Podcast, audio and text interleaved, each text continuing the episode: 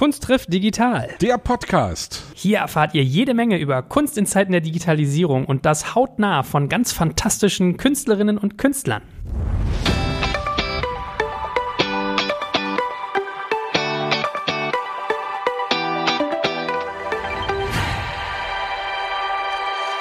Heute darfst du die Anmoderation machen, weil ich glaube, ein Gast, mit dem du auch gemeinsame Vergangenheit hast, für den du viel Liebe empfindest, inhaltlich wie menschlich. Naja, die gemeinsame Vergangenheit gibt's eigentlich gar nicht so wirklich. Ich habe diese Band entdeckt vor ein paar Jahren und viel, viel, viel zu spät und habe irgendwann angefangen, die ein bisschen äh, zu stalken und irgendwann haben wir uns kennengelernt und das ist noch gar nicht so lange her. Also ich bin sehr froh, dass ich eine der großartigsten Sängerinnen äh, aus dem äh, Elektropunk, dass wir die heute zu Gast haben. Meine sehr verehrten Damen und Herren, Riesenapplaus für Jen Bender von der Wahnsinnsband Großstadtgeflüster. Hallöchen.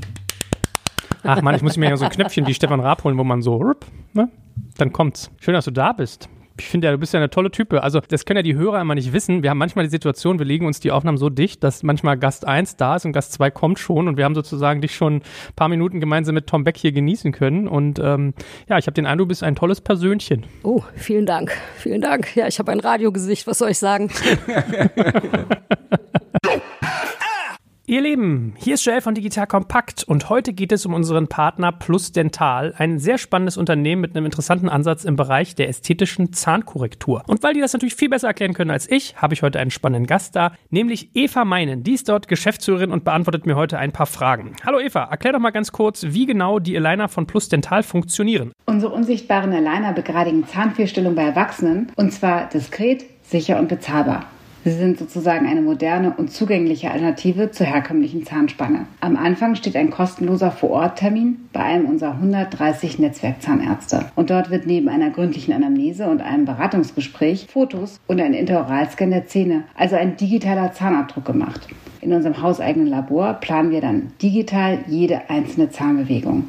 Der gesamte Behandlungsverlauf wird mithilfe einer drei D Simulation anschaulich visualisiert und unsere Patienten erhalten darüber hinaus alle weiteren Informationen. Bis dahin ist alles kostenlos und unverbindlich. Und jetzt können unsere Patienten mit der vollen Transparenz entscheiden, ob sie die Behandlung mit uns durchführen wollen. Nach Kauf werden die Zahnschienen in unserem Zahnlabor produziert und direkt nach Hause gesendet. Die Zahnschienen werden jeweils nach ein oder zwei Wochen gewechselt. Jede Zahnschiene bewegt die Zähne sanft ein kleines Stückchen Richtung Wunschergebnis. Während der Behandlung sind unsere Patienten nicht alleine.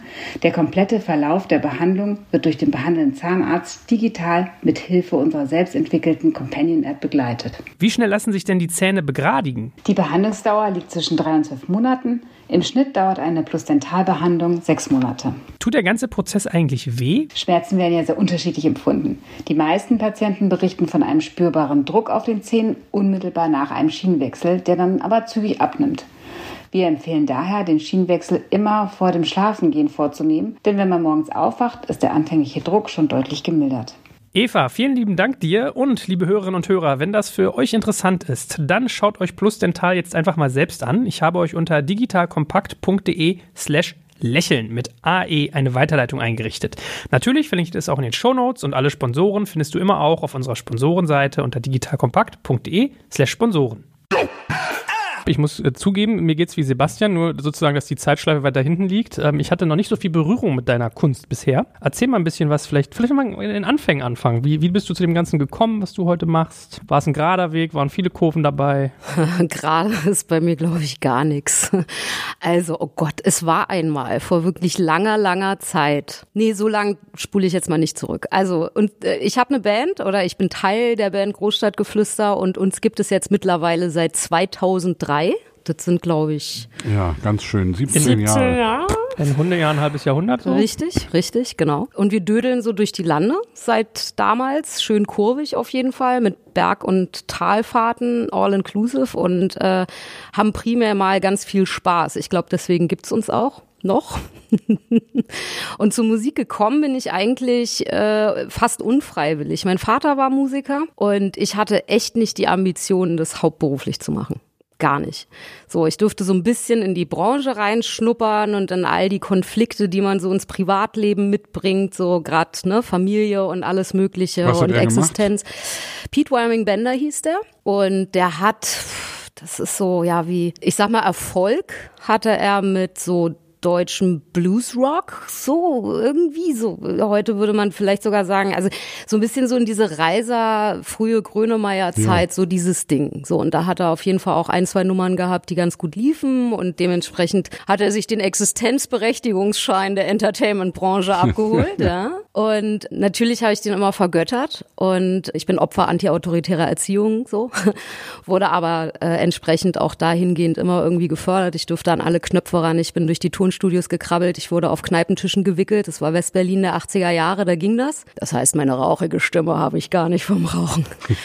So, und vom äh, Passivrauchen als Kind. Richtig, genau. Richtig, ja. Ich bin dann also so reingerutscht, habe irgendwann ziemlich heimlich äh, am Klavier angefangen zu klimpern und irgendwie Zeilchen aufschreiben und Sachen, die sich reimen, und so ein bisschen gedudelt und gesungen und so. Und das hat mir Freude gemacht. Wie alt warst du da? Wann, also deine ersten Text-Gehversuche und Melodie-Gehversuche? Meine ersten Text- und Melodie-Gehversuche, da war ich Teenie.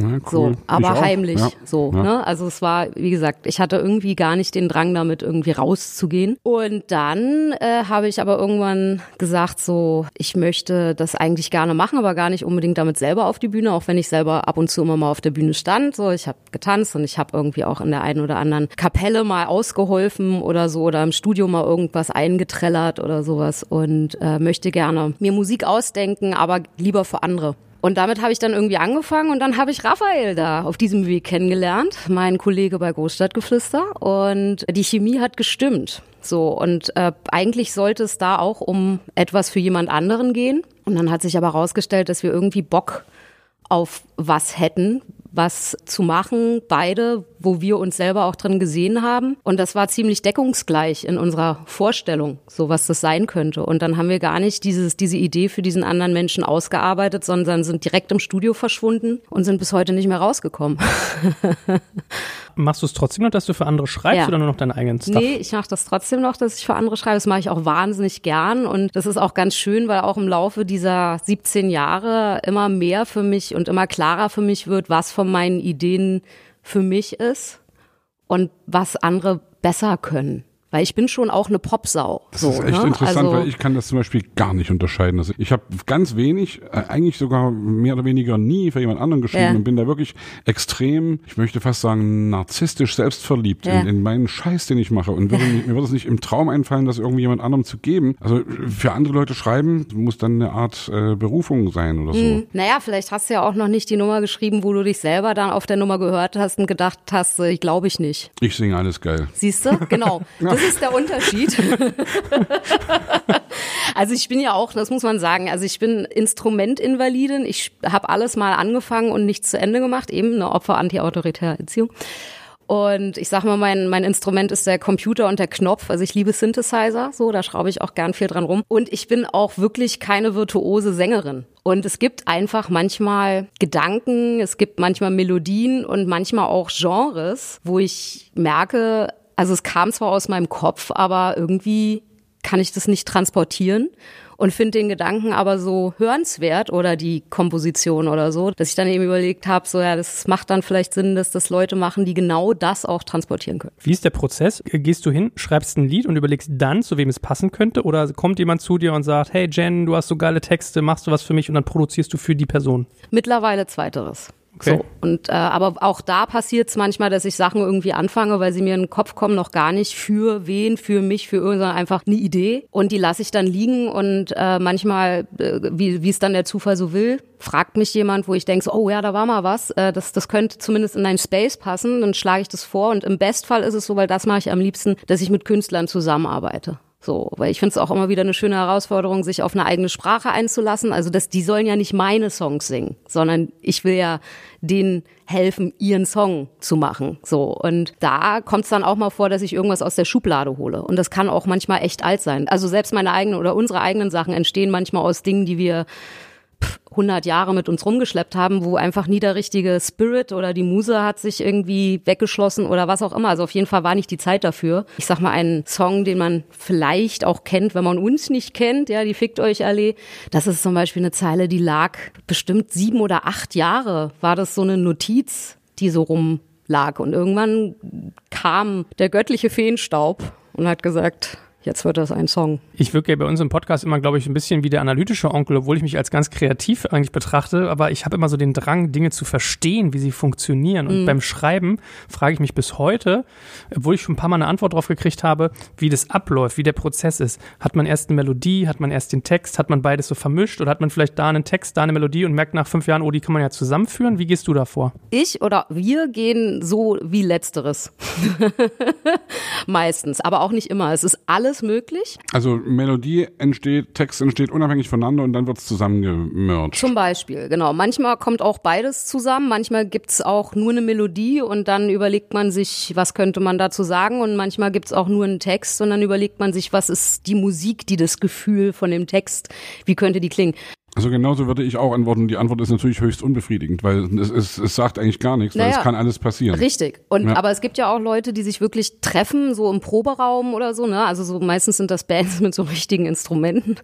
Die treffen sich dann im Proberaum irgendwie, nach dem Album fahren sie auf Tour und dann machen sie ihre Promo und dann treffen sie sich wieder zum Songschreiben. Mhm. So, irgendjemand ist natürlich der initiale Ideengeber, aber man arbeitet zusammen aus und dann entsteht ja meistens alles irgendwie so parallel. Also ich glaube, es gibt beides, alles in jeder Hinsicht und es ist auch super individuell, wer das wie macht. Also, was ich noch nicht gemacht habe, ist würfeln. Das wollte ich aber auch immer mal machen. Ich habe mal was Interessantes gehört. Was heißt von den Würfeln? Na, wirklich würfeln. Also, dass ich irgendwie, keine Ahnung, dass ich irgendwie ein paar Töne auf den Würfel male und, und ja. ein paar Worte und mal gucken, was dann rauskommt. Die, die Neubauten haben das gemacht, so ähnlich. Es gibt einen, Ach, echt? Es, es gibt einen Film von den Neubauten, wie heißt der gleich? Oh. Also auf jeden Fall, wo, wo, wo die Neubauten, Blixa und also, wo mhm. die alle er- erklären, wie sie ihre Songs entstehen lassen. Dass ja. sie mit Karten verteilen, auf denen irgendwas draufsteht. Spiel das einen halben Ton höher oder spiel es ein bisschen schneller oder eine Farbe oder keine Ahnung. Irgendwie ganz abstrakte Dinge, die dann eben wirklich dazu dienen, die Sachen wirklich entstehen zu lassen. So ein Typ wie Bernd Begemann zum Beispiel aus Hamburg, der als der sogenannte Godfather der Hamburger Schule genannt wird, der sagt ja irgendwie, ein Lied will gern geschrieben werden. Ein Lied ist in dir drin und möchte gern raus, sozusagen. Ja? Und das kann ich alles irgendwie nachvollziehen. Die Chancen, Hit zu schreiben, ist größer, wenn du erstmal anfängst. Ja, ja ich du, glaube, wir haben alle schon hinsetzt. So viele Hits geschrieben, die keine geworden sind. Das ja, muss ja, man genau. auch sagen. Genau. Also. Aber du musst eben erstmal anfangen. Du musst erstmal sozusagen ja. fleißig sein oder auf jeden Fall musst du sagen, okay, die Idee spukt jetzt seit einem Tag in meinem Kopf rum und deswegen setze ich mir das mal ran und mache da was draus. Mhm. Wenn du es nicht machst, wird das Lied nie entstehen. Mhm. Ja. Ich finde ja solche künstlichen Konstrukte, sich zu basteln, wie du sagst, würfeln oder wie eben Blixa, wie die das wie bei den Neubauten gemacht haben, irgendwie, wie heißt denn dieses Ding? Ich, ich krieg das raus, ich krieg das raus. Ich muss das mal kurz recherchieren und krieg das raus.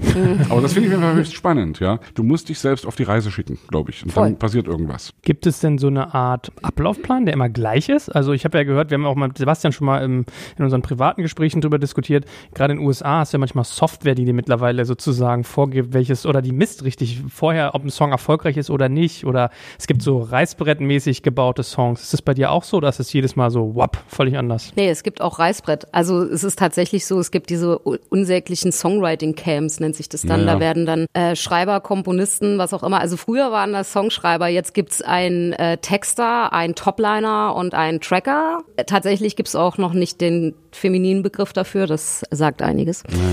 Und äh, die werden dann einen Tag oder zwei Tage in einen Raum gesperrt und kriegen ein Briefing und dann wird da Schema F runtergerattert. Was machen diese ganzen Rollen, die du gerade genannt hast? Der Topliner macht die Melodie. Der Texter macht den Text und der Tracker macht die, bastelt die Musik am Computer meistens. Und da okay. gibt es sogar Leute, die nur Hooklines schreiben. Toplines, sollen, richtig. Ja? Das ist echt ätzend. Also leider funktioniert mm. heutzutage, glaube ich, Popmusik wirklich so, die mm. neu entsteht. Oder viel, ganz viel, gerade viel. in Amerika ist echt. In äh, Deutschland auch. Ja. Also ich finde das irgendwie ganz befremdlich. Ja, es ist super unromantisch, aber das ist halt auch die Realität. Ich glaube, dass viele Menschen sehr enttäuscht wären, wenn sie wüssten, wie ihr gefühliges Lieblingslied wirklich entstanden ist. Und Topline heißt sozusagen so der Refrain quasi, dieses Hauptmotiv eines Liedes oder Melodie. was? Ach, Melodie. Die Melodie, okay. Also die Gesangsmelodie, ne? So im weitesten Sinne. Also so habe ich das jetzt zumindest für mich äh, verstanden. Ich bin da auch irgendwie ähm, sehr kalt erwischt worden, so, weil ich irgendwann mit einem Team in einem Raum saß, eben genau so. Und dann äh, saß da einer dabei, der die Arme verschränkt hat und jedes Mal, wenn ich was gefragt hatte, nur mit dem Kopf geschüttelt hat und gesagt hat, ich bin Topliner. Okay, äh, was bist du? Ja, ich bin nur Topliner, alles klar. So, dann hat er sich dann fünf Minuten ans Mikro gestellt und irgendwie rumgedudelt so und dann meinte ich so, und das ist jetzt Toplining? Und dann meinte er ja und dann meinte ich, okay, musste ich mich erstmal drauf musikalischer einlassen. Musikalischer oder textlicher? Also war, war das musikalisch gemeint oder textlich? Oder nee, nee, dabei? nur, nur, nur also Melodie, Gesangsmelodie. Ja, so hat er ja, das für das sich ja feige, interpretiert. Ey. Ich habe keine Ahnung. Also auf jeden Fall musste ich mich da auch dran gewöhnen. Aber in der Intensität ist mir das jetzt auch nicht mehr passiert, weil ich glaube, die meisten verstehen sich eigentlich als Songwriter. Viele haben auch selber irgendwie, machen Musik oder sind mit der eigenen Musik für ihr Verhältnis gescheitert. Da muss man ja auch nochmal überlegen, was heißt scheitern eigentlich. Sie haben zum Teil nicht erreicht, was sie erreichen wollten, wahrscheinlich das. Und haben dann irgendwann gesagt, ich mache das jetzt für andere. Also ich glaube, die meisten, die da sitzen, sind eigentlich Songwriter oder Songschreiber, Liedermacher, je nach Genre, so ja, Rapper, ja. ne? Also ich habe gerade gefunden, wonach, wir, wonach ich gerade gesucht habe, dieses Neubauten-Ding. Acht Lösungen heißt dieser Film. Okay. Ein vierzig-Minuten-Film. Und zieh das echt mal rein, weil das ist wirklich, wirklich ehrlich interessant. Sie schnitzen sich sozusagen die Kreativität, glaube ich. Wenn man das so tierisch, sagen kann. Ich habe hier nämlich, also das ist nämlich das Ding mit den Profis, ne? Wir sind hier ja wirklich bei Profis. Hier liegt ein Klemmbrett auf dem Tisch, ja, ein Notizblock und ein Stift. Das heißt, ich konnte an dieser Stelle direkt mal diesen Stift zücken und auf diesen Notizblock acht Lösungen schreiben. Ja. Und wo ziehst du denn Inspiration her? Sie kommt zu mir. Ja, wartest du auf und den Kuss der Muse? Auch nicht immer. Also ich muss sagen, im, im, im Fall der eigenen Band, ja. Den Luxus haben wir uns auch irgendwann gegönnt, dass wir gesagt haben, ey, wir müssen auch nicht mehr und ich brauche auch nicht mehr als das. Das muss zu uns kommen, wir müssen Bock haben. Wir haben irgendwann mal gesagt, das muss sich wieder wie Hobby anfühlen, sonst hören wir auf. So, weil wir auch wir sind durch den Fleischwolf der Industrie gedreht. Nicht, nee, nicht gedreht worden, es ist immer so Opfer und so passiv. Wir waren Teil des Spieles und haben das irgendwann beschlossen, mitzumachen. Genau, und äh, das äh, hat uns weder gestanden, noch gefallen, noch gut getan. Also vor allem auch künstlerisch, was auch immer das bedeutet. Aber es ist trotzdem auch geil, Columbia-Halle voll zu machen und irgendwie da äh, vor, weiß ich nicht, zweitausend, dreitausend Leuten zu stehen, ich oder? Beschwere mich nicht. Ja. Aber ich muss auch sagen, also wie das, das, ich, das, ich habe das nie gewollt. äh, ähm, ich muss auch sagen, die äh, Erinnerungen an das Badehaus oder dann das Lido oder das Astra, mhm. um in Berlin zu bleiben, die sind auch mega geil. Also es hat halt, es ist was anderes, so, ne? Und es ist äh, vielleicht nicht besser und nicht schlechter. Wofür es besser ist, ist, dass man das noch ein Weilchen länger machen kann, weil ich spiele wahnsinnig gern Konzerte und ich liebe diese Band und ich liebe meine Jungs. Das ist mein Safe Space dann irgendwie und ich fühle mich wahnsinnig zu Hause, so. Und ich liebe auch die Leute, die auf unsere Konzerte kommen. Da hatte ich so ein bisschen Angst, als das so viel geworden, geworden sind, weil ich dachte, wer kommt denn da? Naja, wer naja. ist denn das? So. Du kontrollierst es nicht mehr. Es können ja auch irgendwelche komischen Freaks kommen. Who knows? Also genau.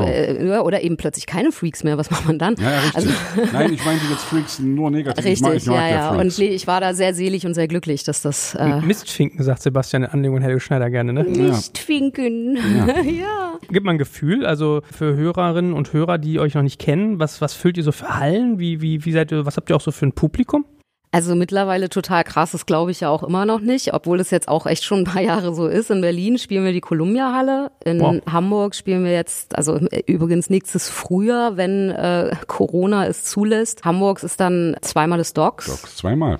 Und Wien Arena und Köln, ach, guck doch einfach online. Wir sind ja hier, ne, Kunst trifft digital. Ich hab da so, also es sind auf jeden Fall größere Läden, aber zum Beispiel in Leipzig spielen wir das Täubchental. Mhm. Da freue ich mich auch sehr drauf. Also es gibt, es ist auch bundeslandabhängig. Den, so, den, ne? den Termin und, hatte ich mir für Herbst schon eingeschrieben. Ja, ja und jetzt hat eben jetzt nichts. Ja. ja, nee, erst noch nicht. So, aber wir wollen halt auch, dass die Leute sich umarmen und pogen und schwitzen und mitsingen dürfen und äh, sich die Gläser teilen können und äh, das Das ist schon, das gehört zu dem, was wir machen, irgendwie auch dazu, weil, also, wir müssen uns nichts vormachen. Also, wir, wir sind nicht die Philharmoniker. So, da setzt man sich nicht hin und hört zu, sondern entweder du bist Teil von dem Blödsinn, den wir machen, so, oder nicht, ne? Und natürlich lebt so ein Abend bei uns auch maßgeblich durch die Stimmung des Publikums, so. Und, äh, da bin ich eben, wie gesagt, sehr beseelt und sehr erfreut, dass wir so geile Menschen da irgendwie haben, die sich das dann auch nicht zweimal sagen lassen. Also ihr seid ein bisschen rough, ein bisschen wilder, ein bisschen lauter. Auf jeden Fall. Man sagt Elektropunk, also um das mal so zu sagen. Ist,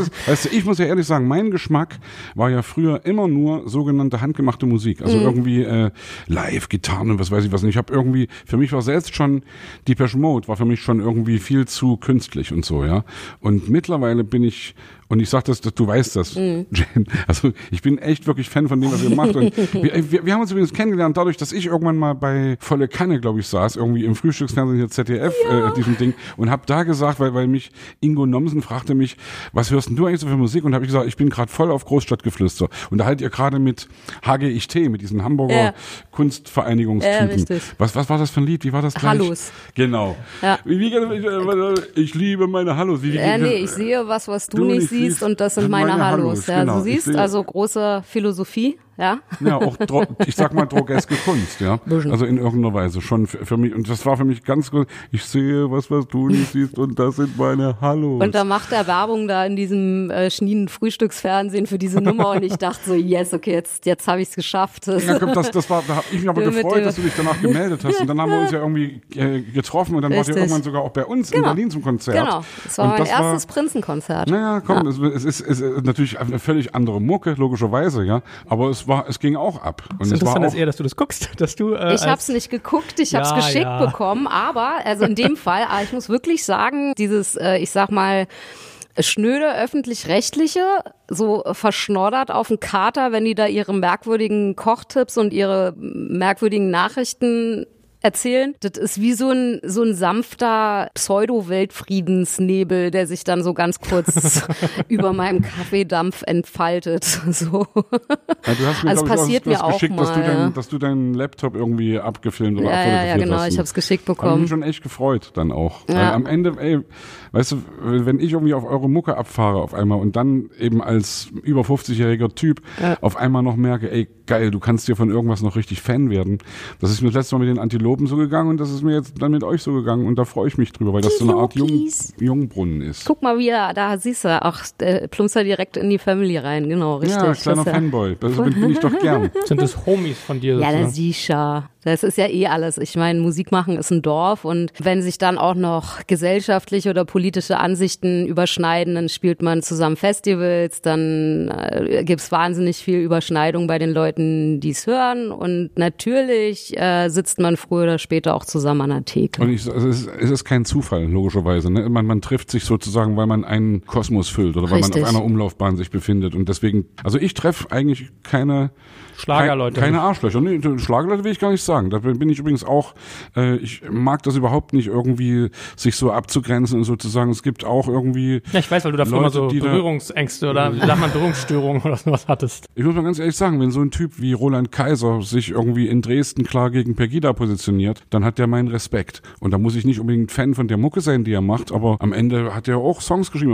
Oder vielleicht kennst du sogar bei, was weiß ich, Udo Jürgens, der ja auch oft irgendwie so als seichter Schlager Heini irgendwie, hey, der hat geile Songs geschrieben. Der war ein und großes der, Musikgenie. Ja, unbedingt, unbedingt. Ja. Habe ich also, auch erst spät gemerkt, leider. Hm. Jan Müller, Tocotronic, mit dem habe ich genau gerade genau darüber gesprochen, dass er in seinem Podcast, den er ja hat, Reflektor, dass er auch unterschiedlichste Leute einlädt aus unterschiedlichsten Genres und damit versucht zu verbinden. Und das finde ich erstmal total geil, weil er hat von, was weiß ich, Annette Louisanne bis jetzt, letzter Ach, Podcast Hatar, ne? ist Hatar, was wirklich echt, das, das ist so richtiger Gangster-Rapper und zwar echt authentischer.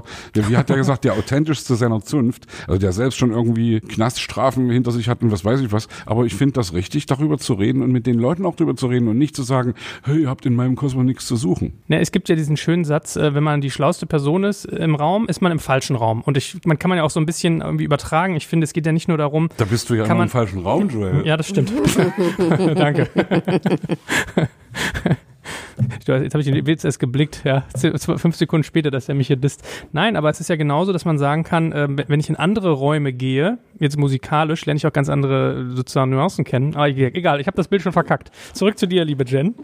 Ähm, ja, was denn? Wenn du, wenn, wenn, du, wenn du der Schlauste im Raum bist, bist du im falschen Raum. Das wolltest du sagen gerade. Nein, das ist ein Zitat, was man gibt. Dann heißt das also auf gut Deutsch, du hast dir, du, du bist, du bist, umgibst dich nicht mit einem Umfeld, was dich dahingehend stimuliert. Dass okay. du dich in deinem, das heißt nicht, ich bin halt mich für den Geilsten, sondern der, der Satz meint eigentlich, wenn du der Meinung bist, du bist der Schlauste im Raum, dann frag dich mal, ob du sozusagen dein Potenzial voll ausschöpfst, ob du nicht irgendwo anders deine Inspiration suchen naja, würdest. Naja. So, so ist der Satz gemeint. Aber zurück zu dir, hast du auch manchmal so richtig klassische äh, Schreibblockade eigentlich bei deinen Sachen? Ja. Also die erste war der Horror, weil ich dachte, es kommt nie wieder was raus, nie wieder. Ich, oh Gott, oh Gott, oh Gott, das ist so wie der erste Liebeskummer als Teenager. Ich werde nie wieder so leben wie jetzt. Das ist, oh, ich könnte auch direkt Schluss machen. Mit hm, allem. Hm. So, das war die erste. Die zweite war... Wann war das? Kannst du das sagen? Wenn, wenn, wenn du mit als Teenie angefangen hast zu schreiben, irgendwann gemerkt, das ist meine Profession, du hast weitergemacht, wann war dann die erste Blockade? Die Profession natürlich. Ab dem Moment, wo Menschen okay. drauf gewartet haben. Okay. Das und, und wo du selbst vor allem drauf gewartet hast. Und ich den Erwartungen, die ich mir selber ja. irgendwie gesetzt habe, entsprechen wollte. Klar, mhm. so, ja. Bei der zweiten dachte ich dann, oh, ist ja nicht so geil, nicht schon wieder. So, aber cool, die ist ja schon mal weggegangen, dann überlebe ich das jetzt vielleicht. Und bei der dritten war ich schon nicht mehr so nervös und dann ist es halt so, ja gut, kommt gerade nichts, dann mache ich mir halt eine Pilsette auf oder so. Das, das halt, und mein dann Gott, kommt, also, und nach der dritten Pilsette kommt sie nämlich wieder. Ich glaube, ja, dann das ist halt das Ding, an. Aber ich habe ja auch nicht diesen Erwartungsdruck, den vielleicht auch andere, also das, weil es mir halt vielleicht dann auch nicht so wichtig ist, dass es unbedingt mein Leben lang genau so weitergehen muss. So, und das hat sich halt irgendwann auch entspannt und dementsprechend würde ich es jetzt auch gar nicht mehr als Schreibblockade bezeichnen, sondern eher so, naja, rollt halt gerade nicht, weil es kommt immer irgendwas raus. Also immer. Ich, es ist tatsächlich nicht so, dass ich vorm leeren Blatt sitze, aber dann schreibe ich da irgendwas auf oder mache irgendwas und denke, ich, ich bin schon, während ich darüber nachdenke, so davon gelangweilt. Das ist, naja. Ich will gar nicht weiterdenken, weil sonst schlafe ich ein. Wie lange hielt das denn an, wenn du sagst, meine erste Schreibblockade, reden wir von Tagen, Wochen, Monaten? Oh, ich glaube, die erste waren Wochen, dann waren es Monate, dann waren es Tage, ich weiß es nicht mehr. Das ist ja eh, also das hat Sebastian bestätigen können, Zeit ist, ist in diesem Musikerkosmos, da kann ein Jahr zehn Jahre dauern und ein Jahr kann sich wie eine Woche anfühlen. Das ist halt gerade ja. so, je nachdem, was einen gerade umgibt und in welchem Kosmos man da gerade unterwegs ist, rennt die Zeit entweder an dir vorbei oder sie geht einfach nicht voran. Witzig. Ah. Ja, aber, aber so eine Schreibblockade, wenn man es so nennen will, man kann ihr natürlich irgendwie auch ein Schnippchen schlagen, indem man einfach sagt, ich mache jetzt trotzdem weiter und ich versuche jetzt sozusagen fleißig zu sein. Das ist nicht dein Ding, ne? Nee, also ich glaube aber auch nicht an so Sachen wie man muss es nur wollen und man muss nur an sich glauben und das ist halt so, ähm, das ist genau, also es kann, es ist halt auch da super individuell und genau dieses kann einen ja auch nochmal zusätzlich unter Druck setzen, weil dann wird das Papier eventuell immer weißer und weißer und weißer. Ja? Schreibst, so, und du, schreibst du deine Texte an. auf Papier oder schreibst du deine Texte in den Computer rein? Ja, das ist mit dem Papier, das ist so schön, das klingt so schön poetisch romantisch, und so, ja, genau. ja, so bohem, ne? So, nee, also ich, ich schreibe immer mit einer Feder naja, und tauche sie in Tinte. Ja, also nee, in, in, mit, mit, mit, mit, mit, mit meinem eigenen Blut. Das wollte ich, ich gerade ja. sagen, genau, mit Blut. Ja. Mit Blut, dass ich weine. ähm, genau, äh, nee, mal so, mal so. Also tatsächlich, ich habe auch noch so ein Textbuch so oder ein Notizbuch. Ich habe ein Notizbuch sowohl digital als auch auf Papier. Und ja. meistens, also ich glaube, wenn das irgendwann mal gefunden wird, dann kann da keiner was mit anfangen. Also da ist es leichter, glaube ich, ägyptische Hieroglyphen zu entziffern als ähm, meine le- Textbücher. Le- du manchmal auch betrunken Ideen in deinen, in deine äh, Sprachnachrichten rein? Ja, das sind die schönsten. Also, wobei das, also das ist tatsächlich, da sind die melodischen Ideen, die sind dann immer sehr spannend. Also ich höre dann so eine ganze Sinfonie in meinem Kopf so genau. und nehme das auf und höre das genau in dem Moment an und denke, ja Mann, ey, das ist, oh, das ist episch, großartig. Und am nächsten Tag mache mach ich es anders. Dann denke ich, Das, okay. ist, das, das kenne ich insofern, weil als, als ja, wir damals... Wo ist die Tonika? Wo ist die Tonika? Ich weiß es nicht. Als wir angefangen haben, in Hamburg äh, unsere ersten Platten aufzunehmen, haben wir ja Lindenberg kennengelernt. Mhm. Und der schwankte damals immer so zwischen sehr betrunken und sehr nüchtern und irgendwie sehr klar und sehr verwirrt. Und hat dann Aber klingen tut er doch immer gleich, oder? Also erstmal, ne, ich lasse erstmal überhaupt nichts auf ihn kommen, muss Nein, ich erstmal ganz klar sagen. Ja, er ist für mich ein ganz großer gemeint. Künstler. Und er hat aber damals eben in, in irgendwelchen eher alkoholisierten Phasen, hat, ja, damals gab es ja noch nicht die Handys mit Diktierfunktionen, sondern hat er immer so ein Diktiergerät dabei. Und hat dann irgendwie, kam dann manchmal an und sagte, Sebastian, ich habe eine Idee, hör mal, hör mal, hör mal an, hör mal an. Und dann macht er so an und sagt, und genauso, also nichts sagen da irgendwie, einfach irgendwas, wo, ist so geil, ne, ist so geil. Ich sag, äh, ja, Ja, weiß nicht so genau. Ja. Und irgendwie auch schon schräg. Ja. Genau. Und im Kopf hörst du aber schon die komplette Instrumentierung. Genau. Genau. So, aber eben dann manchmal am nächsten Tag auch nicht mehr. Ihr Lieben, hier ist Joel von Digital Kompakt und wisst ihr, jeder von uns hat ja mal einen Moment wie Jen Bender und Großstadtgeflüster, in dem wir uns auch in einem Wochenendhäuschen in der Fickt-euch-Allee vergraben wollen. Da ist dann Jogginghose und Rumgammel angesagt. Aber dann gibt es ja wieder Situationen, wo wir gut aussehen wollen und für die Herren der Schöpfung gibt es für diese Situation auch eine Anlaufstelle, nämlich unseren Partner Outfittery. Outfittery ist ein sehr cooler Service für Männer, die keine Lust auf Shopping haben oder ihr gutes Aussehen lieber einem Stylisten überlassen möchten. So, und du gibst Outfittery einfach einen Eindruck von deinem Geschmack und ein persönlicher Stylist stellt dir passende Styles für jeden Anlass zusammen, selbst wenn dir eigentlich nur ein neues Paar Schuhe oder eine Jeans zu deinem Lieblingsoutfit fehlen. Du bekommst dann eine Box mit deinen Outfits zugeschickt und bezahlst nur die Teile, die dir gefallen und alle anderen schickst du einfach wieder zurück. Und ich kann dir sagen, es ist wirklich toll und wir benutzen das seit langem. Wenn du Outfittery selbst auch mal ausprobieren möchtest, dann habe ich zwei Dinge für dich. Erstens eine Adresse, nämlich digitalkompakt.de slash outfittery. Und zweitens einen Gutscheincode, den du dort eingibst, um zwanzig Prozent bei deiner ersten Box zu sparen. Der lautet nämlich digital zwanzig a. Bitte in groß geschrieben. Aber zur Sicherheit verlinke ich dir das auch in den Shownotes und alle Sponsoren findest du immer auch auf unserer Sponsorenseite unter digitalkompakt.de slash Sponsoren. Wie sagt man denn dazu? Bei deinem bekanntesten Lied, was du ja auch schon ein bisschen anzitiert hast, fiel mir auf. Äh, ich habe gedacht, das ist die Melodie, aber du hast so eine, oh, wie soll ich das sagen? Ich habe das eben mit Tom Beck im Gespräch als amelodisch bezeichnet, aber mhm. ich glaube, das ist nicht der richtige Begriff. Er hat es irgendwie Paraphrasierung oder so ähnlich genannt. Wenn du quasi ähm, die, die Silben so ein bisschen ulkig auseinanderziehst, mhm. wie, wie sagt man dazu? Gibt es da einen Begriff für? Lang machen, weiß ich nicht. Ja? Aber, also,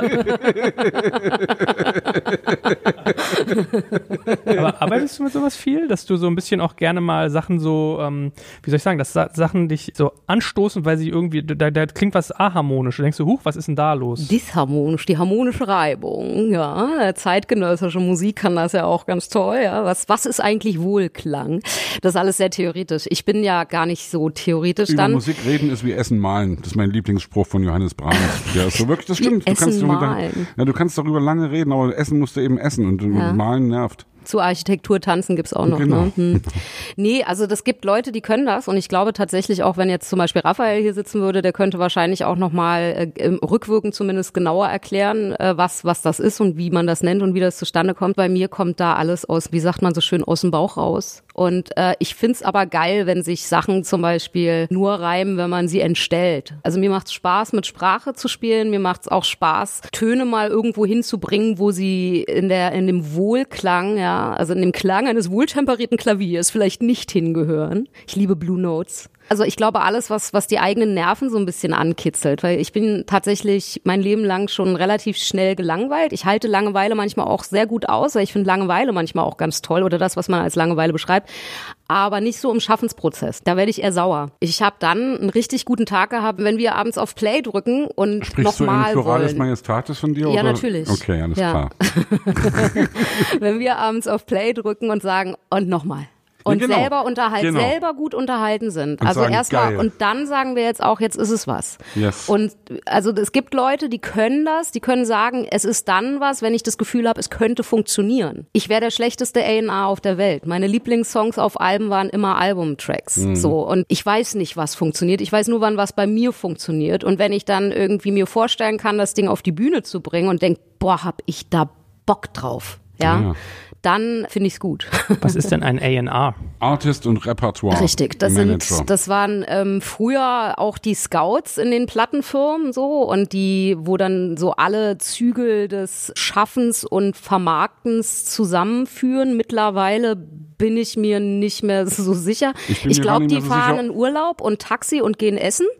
Aber ich, nein, das ist jetzt so gemein. Ich, aber ich, ich weiß gar nicht, ob es die so, heute überhaupt noch so wirklich gibt. Das ich glaube, dass ja. ich das, naja, es hat sich wahrscheinlich einfach auch alles natürlich ein bisschen verlagert. Also ich meine, mittlerweile gibt's ja wohl auch Scouts und so weiter, also Leute, die wirklich durch die Konzerte hoppeln und dann irgendwie den Plattenfirmen den neuen heißen Scheiß irgendwie zuschieben. Oder was heißt Konzerte hoppeln? Also der neue heiße Scheiß kann ja mal jetzt noch gar keine Konzerte spielen, weil mittlerweile ist es ja auch so, dass die Veranstalter oder auch die Bookingfirmen oder sowas dann sagen, naja, du musst, brauchst erstmal eine Veröffentlichung, dann können wir eine Tour buchen und die Plattenfirmen sagen, oh, du brauchst aber erstmal eine Tour, dann können wir mhm. was veröffentlichen.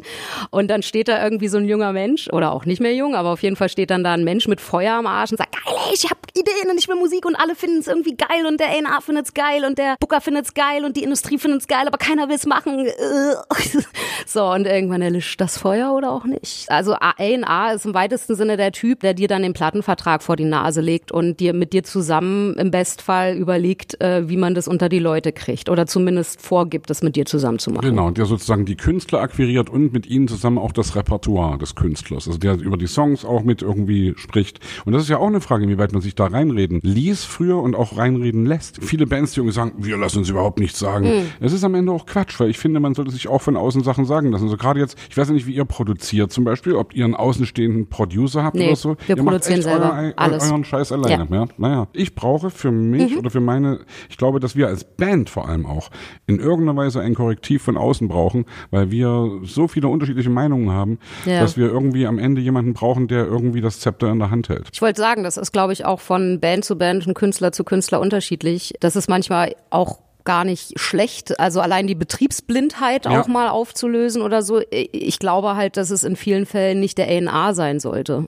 Also, nee, das meine ich jetzt auch ne? gar nicht. Also, nee, das meine ich gar genau, nicht. Nee, also nee. Es ist so, dass es, glaube ich, weil es gibt doch dann am Ende ein, ein industrielles Schema F dann immer wieder, auch wenn das die Menschen nicht gerne hören, in das oft wieder reingefallen wird und so ein gewisses auf Nummer sicher gehen oder sonst irgendwas, und daran scheitert dann eventuell auch so eine künstlerische Entwicklung von Künstlern. Ich würde auch immer sagen, mit so einem Debüt zu einer großen Plattenfirma, also nichts, die großen Plattenfirmen machen irgendwann und für bestimmte Sachen total Sinn, aber eben nicht zu jeder Zeit und auch nicht für jeden Künstler. Heutzutage gibt es so so viele Möglichkeiten, seine Musik unter die Leute zu bringen. Ja. Und ich glaube, sich erstmal selbst auszuprobieren, gegebenenfalls auch mal mit was auf die Fresse zu fliegen, wenn man sagt, so, boah, das habe ich mal geschrieben, oh Gott, das ist ja schrecklich, und das habe ich dann auch noch Leuten vorgespielt oder sowas. Und sich darin erstmal auszutoben, im Bestfall irgendwie vielleicht sogar das eine oder andere Konzert in irgendeinem Jugendfreizeitheim zu spielen oder was auch immer, um überhaupt erstmal laufen zu lernen. So, bevor man sich von außen irgendwie, äh, und ich will gar nicht sagen, verbiegen oder reinquatschen lässt, sondern ich meine wirklich beraten lässt. So, genau das ja? meinte ich übrigens. Richtig. Und dann irgendwann zu gucken, ist das, was ich mache, etwas, und auch warum man das macht und wohin man damit will. So, also wenn du in den kleinen, dreckigen Clubs in London spielen willst, dann musst du nicht zu einem Major gehen. So, das ist Quatsch. Wenn du sagst, ich möchte irgendwann die Arenen dieser Welt füllen, dann ist die Wahrscheinlichkeit, dass dir dann Major mit sehr, sehr viel Geld helfen könnte, zumindest ein bisschen höher. Nur die Wahrscheinlichkeit, dass sie sehr, sehr viel Geld ausgeben und es dann wirklich klappt, ist sehr, sehr gering. Ne? Aber das ist natürlich, also ich, ist, ich glaube, auch da gibt's kein Schema F. Aber ich find's schon sehr geil, dass die Kids jetzt äh, sich da so auch autark machen, dass die irgendwie Bock haben und in ihren Sippschaften, irgendwie in ihren Kreativen, dass die einfach schrauben. Es gibt mittlerweile Vertriebskanäle und Vertriebswege. Du brauchst gar nicht mehr diesen, also früher brauchtest du Geld, um ins Studio gehen zu können. Da hat so ein Studiotag einfach scheiß viel Geld gekostet, richtig viel Geld. Und wenn du nicht geerbt hast, dann konntest du das nicht machen. Also brauchtest du jemanden, der dir Geld dafür gibt. Dann waren die ganzen Strukturen, dass es überhaupt erstmal Gehör findet. Du musstest, wenn du gehört werden willst, entweder mit irgendeinem Künstler auf Tour fahren oder im Radio laufen. Ja, und im Bestfall noch in der Hitparade oder bei Formel eins oder was auch immer, ja, so. Und da haben dich dann eben auch nur diese industriellen Strukturen hingebracht. Und mittlerweile gibt's andere Möglichkeiten. Es gibt halt dementsprechend auch wahnsinnig viel Musik, wo du dann sagen musst, dann jetzt brauche ich extra Glück, damit ich da überhaupt Gehör finde. Genau. Aber grundsätzlich bestehen Plattformen, wo du sagen kannst, ich spiele erstmal. Ich bin jetzt erstmal auf dem Kinderspielplatz und spiele, so. Ich musste gerade die ganze Zeit so an Justin Bieber denken, ne? Also ich meine, die Geschichte, die kann man ja auch gar nicht schreiben, dass der in Kanada vor irgendeiner Bank irgendwie auf dem Boden sitzt, in der Fußgängerzone singt, macht ein YouTube-Video von sich. Und ich habe es mir jetzt mal vor ein paar Tagen mir angeguckt, der hat mittlerweile halt irgendwie so hundertsechsundvierzig Millionen Abonnenten auf Instagram. Also ich glaube, der zeigt so jedem äh, Record-Label irgendwie den Mittelfinger und kann halt, hat halt, der hat halt seine eigene Medienmacht. Der ist die Medienmarke und hat das Medium mit dazu. Jetzt ist der vielleicht sehr, sehr speziell, aber ich gebe dir recht, und da sind wir ja vielleicht auch ein bisschen bei unserem Thema Kunst trifft digital. Heutzutage kannst du ja auf irgendwie auf Instagram was machen, auf Spotify was hochknallen, auf Soundcloud. Also wie beobachtest denn du das? Ist das manchmal Fluch und Segen zugleich? Ja. Also auf jeden Fall, aber Fluch vor allem auch deswegen, weil ich meine, es gibt vor, etwas zu sein, was es nicht ist. Es gibt wieder Redaktion, es gibt wieder Profiteure, es gibt Dinge, die nicht beachtet werden, Schlagwort Urheber hm. schafft. Also der Urheber verdient an dem ganzen Scheiß einen Scheiß. Die Lizenzen, also Gott, jetzt sind wir in so einem Juristen-Bullshit irgendwie, ja, aber es gibt halt unterschiedliche, also so ein, so ein Stück, was aufgenommen und veröffentlicht wird, da gibt's unterschiedliche Möglichkeiten, daran zu partizipieren. Der Urheber ist der, der den Song schreibt, die Urheberin, und sich ähm, ausdenkt und dementsprechend ja eigentlich verantwortlich für das Entstehen von diesem Stück ist, und die kommen bei diesem ganzen Zirkus nicht nur zu kurz, sondern es ist Bullshit. Ich glaube, du kriegst von, für, für einen Stream null Komma null null drei Cent. Das ja. wiederum wird dann auch wieder ein V A und A A und so weiter unter. Also es gibt, es ist auf jeden Fall ein bisschen fancy, aber man kann es runterreißen, wenn man jetzt nicht total in der Materie drin ist, dass es Bullshit ist. Und äh, dementsprechend ja, hm. aber vielleicht muss man sich auch irgendwie mal aus seiner Komfortzone äh, rausbewegen und sagen, gut, es ist also jede Entwicklung hinterlässt auch Blutspuren. Aber was mich eben stört, ist, dass dieses äh, es tut so, als wäre es etwas, was es nicht ist, so frei nach dem Motto, der Consumer entscheidet so und der ne und die Nachfrage entscheidet und die Leute suchen sich das aus. Das ist Quatsch. Es gibt Redaktionen, die entscheiden das. Es gibt Algorithmen, die entscheiden das. Die sind mittlerweile super käuflich im Sinne von, du kannst auch noch prima Geld waschen, wenn du Bock hast, ne? Und alles tut so, als wäre es so, dass du könntest jetzt einfach dich irgendwie ein bisschen ausdrücken, dann stellst du es online und dann suchen sich die Leute das aus. Und wenn du richtig gut bist und ganz doll dran glaubst, dann äh, interessiert sich auch jemand für dich. Und das ist natürlich Quatsch. Du gehst genauso durch Redaktionen durch und in dem Fall jetzt zusätzlich noch durch Algorithmen, die entscheiden, ob du gehört wirst oder nicht. Also ich kann dir sagen, auch immer meine Profession äh, ein bisschen zu beleuchten. Beim Podcast haben wir die Tage auch drüber geredet, warum es da eigentlich keine V G-Wort gibt, weil Apple, Spotify und Co. also streamen dein Zeugs und du hast ja das Gefühl, also es ist ja noch so eine Emanzipationsphase. Ja. Jeder kleine Popel-Podcaster draußen freut sich ein Loch im Bauch, wenn er da irgendwie fünfhundert Abonnenten kriegt, aber dass man eigentlich auf seinem Rücken Geld verdient, ja, kriegt ja keiner mit. Richtig.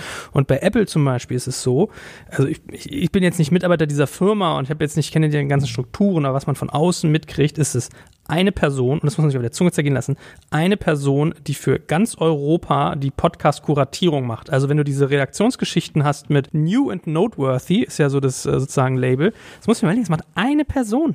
Für ganz Europa, für Apple. Ernsthaft, ja? Ja. Geil. Die wertvollste Firma der Welt. Das ist so. Demokratie. Also. Ja, vor allem das Brutale ist ja, ja wirklich, weil du gerade Apple sagst, also die, die großen Global Player, Apple, Google, YouTube, das sind ja die, bei denen die Kohle am Ende hängen bleibt. Das ist wirklich das, also du hast das eben schön gesagt, Jen, weil wir, wir sind ja keine Maschinenstürmer. Wir wissen irgendwie, die Entwicklung geht so, wie sie ist. Genau. Und da können wir jetzt irgendwie uns drüber aufregen, aber das alte Ding damals, als die Shellac-Platte erfunden worden ist, haben alle Leute gedacht, irgendwie die Musik stirbt, weil also die Live-Musik stirbt. Bei jeder neuen Entwicklung haben die Leute immer gedacht, scheiße, irgendwas passiert hier. Video killed the radio genau, star. Genau, hm? ganz genau, ganz genau. Und das ist ja nicht so. Es passieren ja immer neue Sachen. Und Richtig. Natürlich kann man heute auch sagen, da, dadurch, dass das alles passiert, kommt man sozusagen wieder auf die, auf das Grundding. Der Musiker ist eben der, der sich auf eine Bühne stellt und dadurch mit seinem Live-Auftritt das Geld verdient. Richtig. Und das ist vielleicht auch in irgendeiner Weise ganz gesund. Würde ich alles gut finden, wenn es nicht so wäre, dass die Kohle, die eigentlich dem Musiker oder beziehungsweise dem Schöpfer der Musik oder des Textes es zusteht, bei irgendwelchen anderen Leuten landet, nämlich bei den großen Konzernen. Genau, also da, und deswegen und das eben dann auch unter dieser Scheinheiligkeit, dass sich dann irgendwie äh, so ein Spotify-Pinsel da hinstellt und brüllt, ja, es reicht halt nicht mehr, alle drei Jahre ein Album rauszubringen. Mhm. Boah, Alter, also das weißt du so, ne? Und das ist halt diese Scheinheiligkeit, es geht um Musik und oh, und die Leute und hm und so und das ist so, also ich kriege da richtig Gewaltfantasien.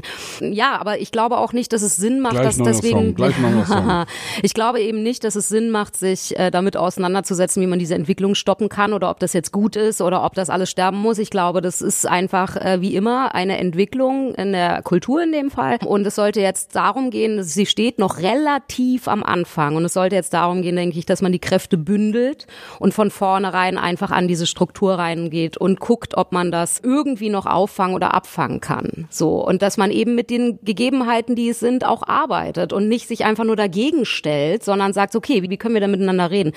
Und die GEMA tut das ja zum Beispiel. Die böse, böse GEMA, auf die immer alle rumhacken, ja, ist, äh, und das möchte ich allen Danke, Komponisten. Danke, Jen, du redest mir gerade echt, du sprichst mir aus der ja, Seele. Ja, das möchte ich gern allen jungen Komponistinnen und Texterinnen Äh, ans Herz legen, sich damit mal auseinanderzusetzen, was die auch für einen machen können. Und ich mache an dieser Stelle, möchte ich auch ein bisschen Werbung machen. Äh, wir haben nämlich ein ähm, Verso heißt das, ja, das ist sozusagen, wie soll ich sagen, eine, äh, wir, wir erfinden die, die GEMA-Lobby neu in jung, ja, also es ist wie eine Gewerkschaft, die gegründet worden ist äh, und äh, dadurch, dass es diese diese Kräfte gebündelt bei, in diesem ganzen Urheberzirkus, vor allen Dingen immer für klassisch oder für die E, sogenannte E-Musik, eine ernste Musik, Ähm, und nicht für die U-Musik gab, äh, ist das jetzt zusammengekommen. Guckt euch das mal an. Verso, ja. Und das ist nämlich ein Haufen, da kann, könnt ihr auch beitreten, wenn ihr möchtet, die sich dafür einsetzen, dass A, erstmal alle informiert sind. So, was sind deine Rechte, was sind deine Möglichkeiten? Und B, tatsächlich auch auf europäischer Ebene in den Kampf ziehen, um genau an solchen Stellen irgendwie anzusetzen. So, und ähm, Nichts gegen die Damen und Herren von der GEMA, aber die waren sehr lang jetzt schon dabei und da ist so ein bisschen so eine Generation übersprungen worden. Es ist so ein bisschen ergraut.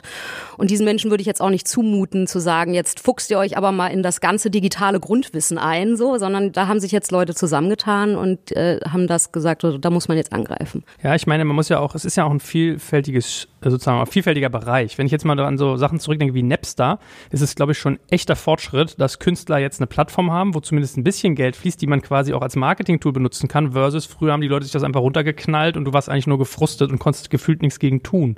Aber nichtsdestotrotz, also diese viele Macht in den Händen von sehr wenigen, finde ich auch richtig schwierig. Ja, das ist ja immer wieder, also ich meine, Kapitalismus, Baby, was soll ich sagen? Und wir sind ja auch alle nicht frei davon, also ich meine, mein Gott, was... Ich was warte zum Beispiel auf den Tag, dass Spotify auf die Idee kommt zu sagen, hey, liebe Podcaster, ihr dürft jetzt keine Werbung mehr in eure Podcasts einsprechen, das machen wir alles über unser System, oder Spotify soll werbefrei sein, weil, hm, so dann gehen für uns halt wirklich äh, Tausende von Euros flöten, mhm. ne? So, und im, im Musikbereich ist das ähnlich.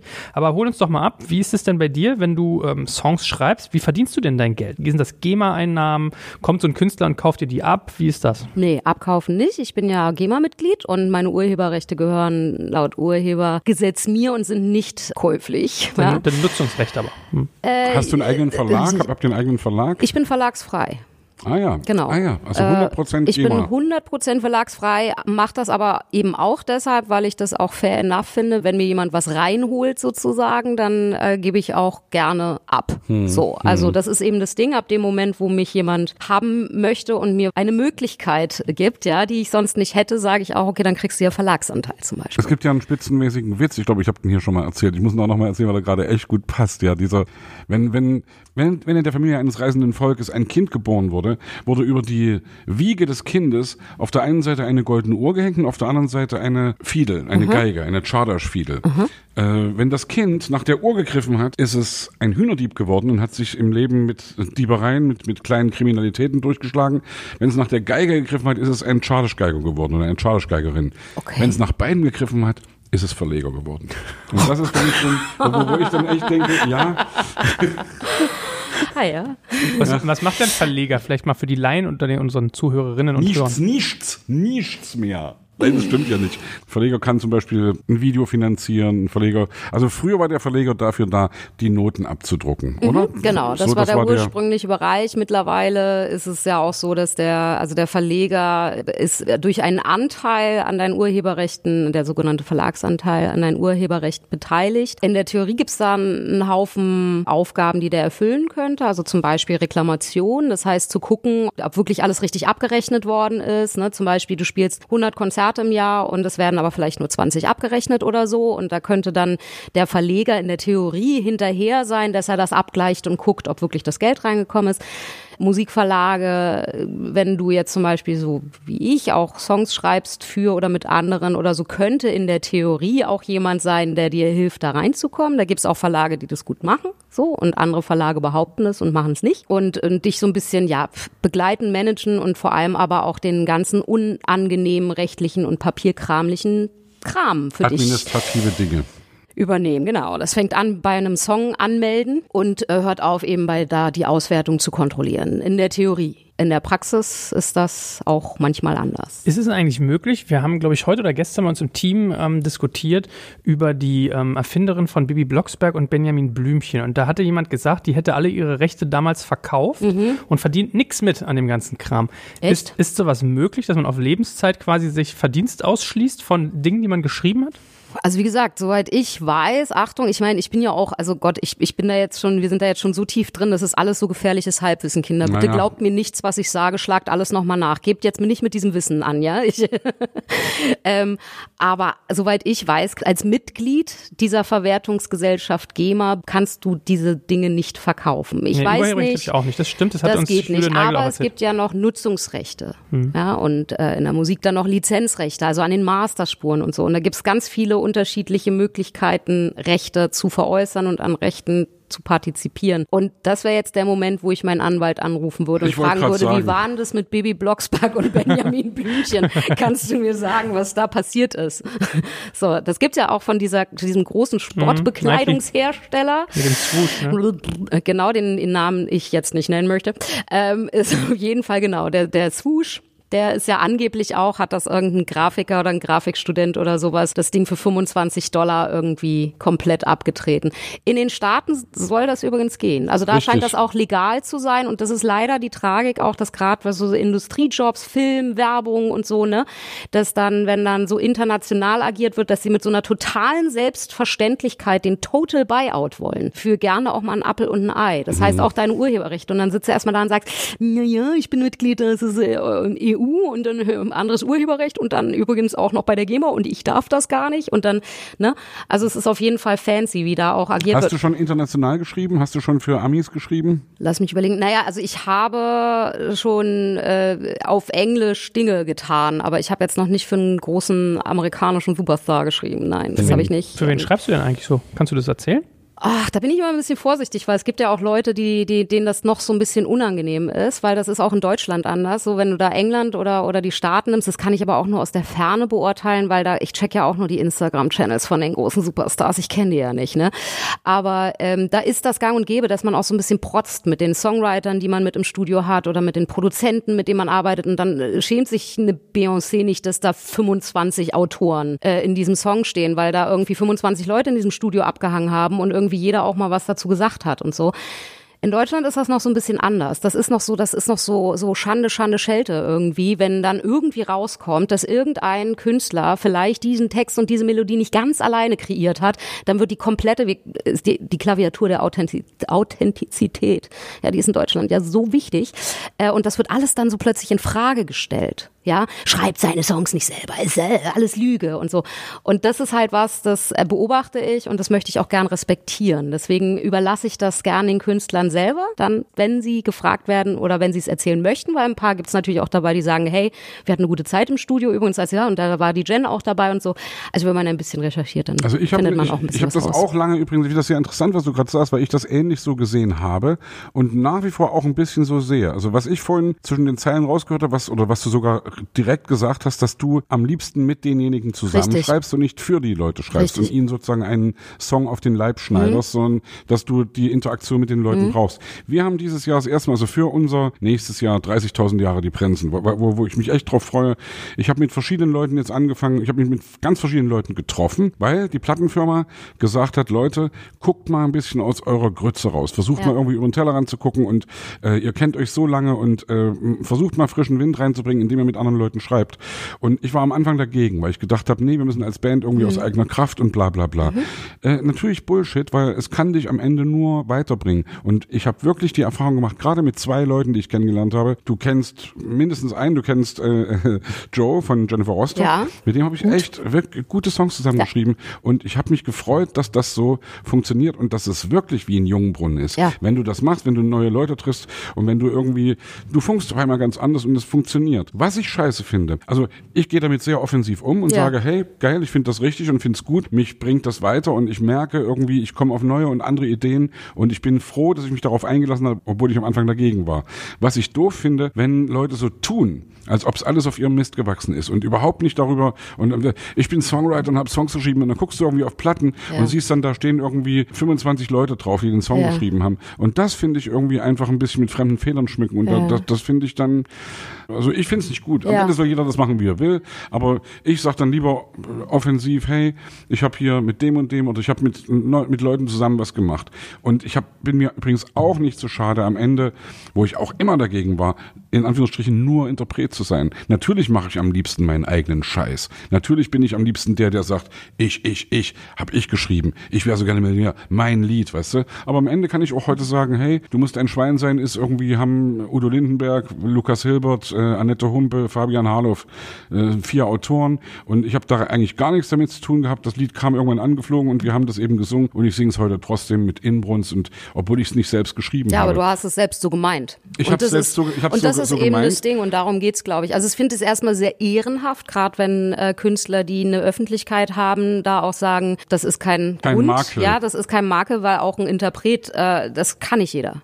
So, im Gegenteil. Also das ist, das hatten wir ja vorhin, dass ich manchmal auch Sachen mache, die ich selber nicht, selbst wenn ich wollte, ich ich könnte gar nicht. Ich kann das nicht delivern, damit das transportiert wird. Und ich habe gerade einen Text, ich könnte, wenn ich wollte, doch ich will es scheinbar nicht so richtig. Super, das ist eine geile Zeit. Da ist es doch. Genau, also das finde ich sehr ehrenhaft, aber ich muss eben auch sagen, einfach aufgrund dieser Verurteilung, die nach wie vor stattfindet, also ich, ich möchte Menschen nicht dafür verurteilen, dass sie keine Heldenschritte wagen, weil die Ersten, die es machen, die kriegen dann eben manchmal auch gern auf den Deckel. Dann kommt es aber auch natürlich drauf an, wer bist du, wer sind deine Fans, so, ne, so was, was, was wollen die von dir und so.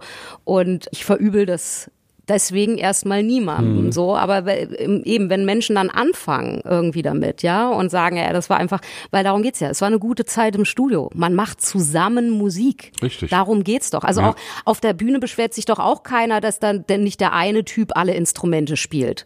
Das ist doch völlig klar, dass der spielt Schlagzeug, weil er Schlagzeug spielen kann, der spielt Bass, weil er Bass spielen kann und die spielt Keyboard, weil sie Keyboard spielen kann. So, und äh, das ist halt, äh, da, da, da sagt doch auch keiner, du spielst ja ein Schlagzeug gar nicht selber, du hast den Rhythmus nicht, so, weißt du, das ist ja mhm. Quatsch.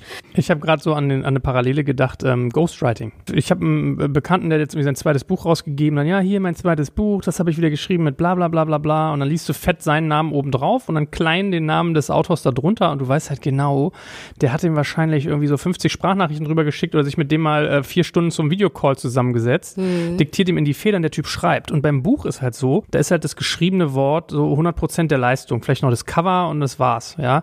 So Strukturierung und Wortwahl und so weiter. Aber bei einem Song, finde ich, da hast du ja irgendwie die, die Instrumente, den Gesang, dann den Text. Da ja. finde ich das eigentlich gar nicht ehrenrüchig zu sagen, ja, der Onkel da hinten, der, der spielt die Klampfe, ja. der Onkel Richtig. Da im Publikum hat es geschrieben und ich bin halt genau. der, der geil singt. Bumm. Genau. So. Frank Sinatra. Irgendwie, es gibt so viele Beispiele, Elvis, die die irgendwie ganz wenig geschrieben haben. Ja, wen, also wen es interessiert, das ist mittlerweile ganz einfach, das finde ich übrigens auch ganz schön bei dem äh, Musikstreaming-Anbieter mit dem grünen Punkt.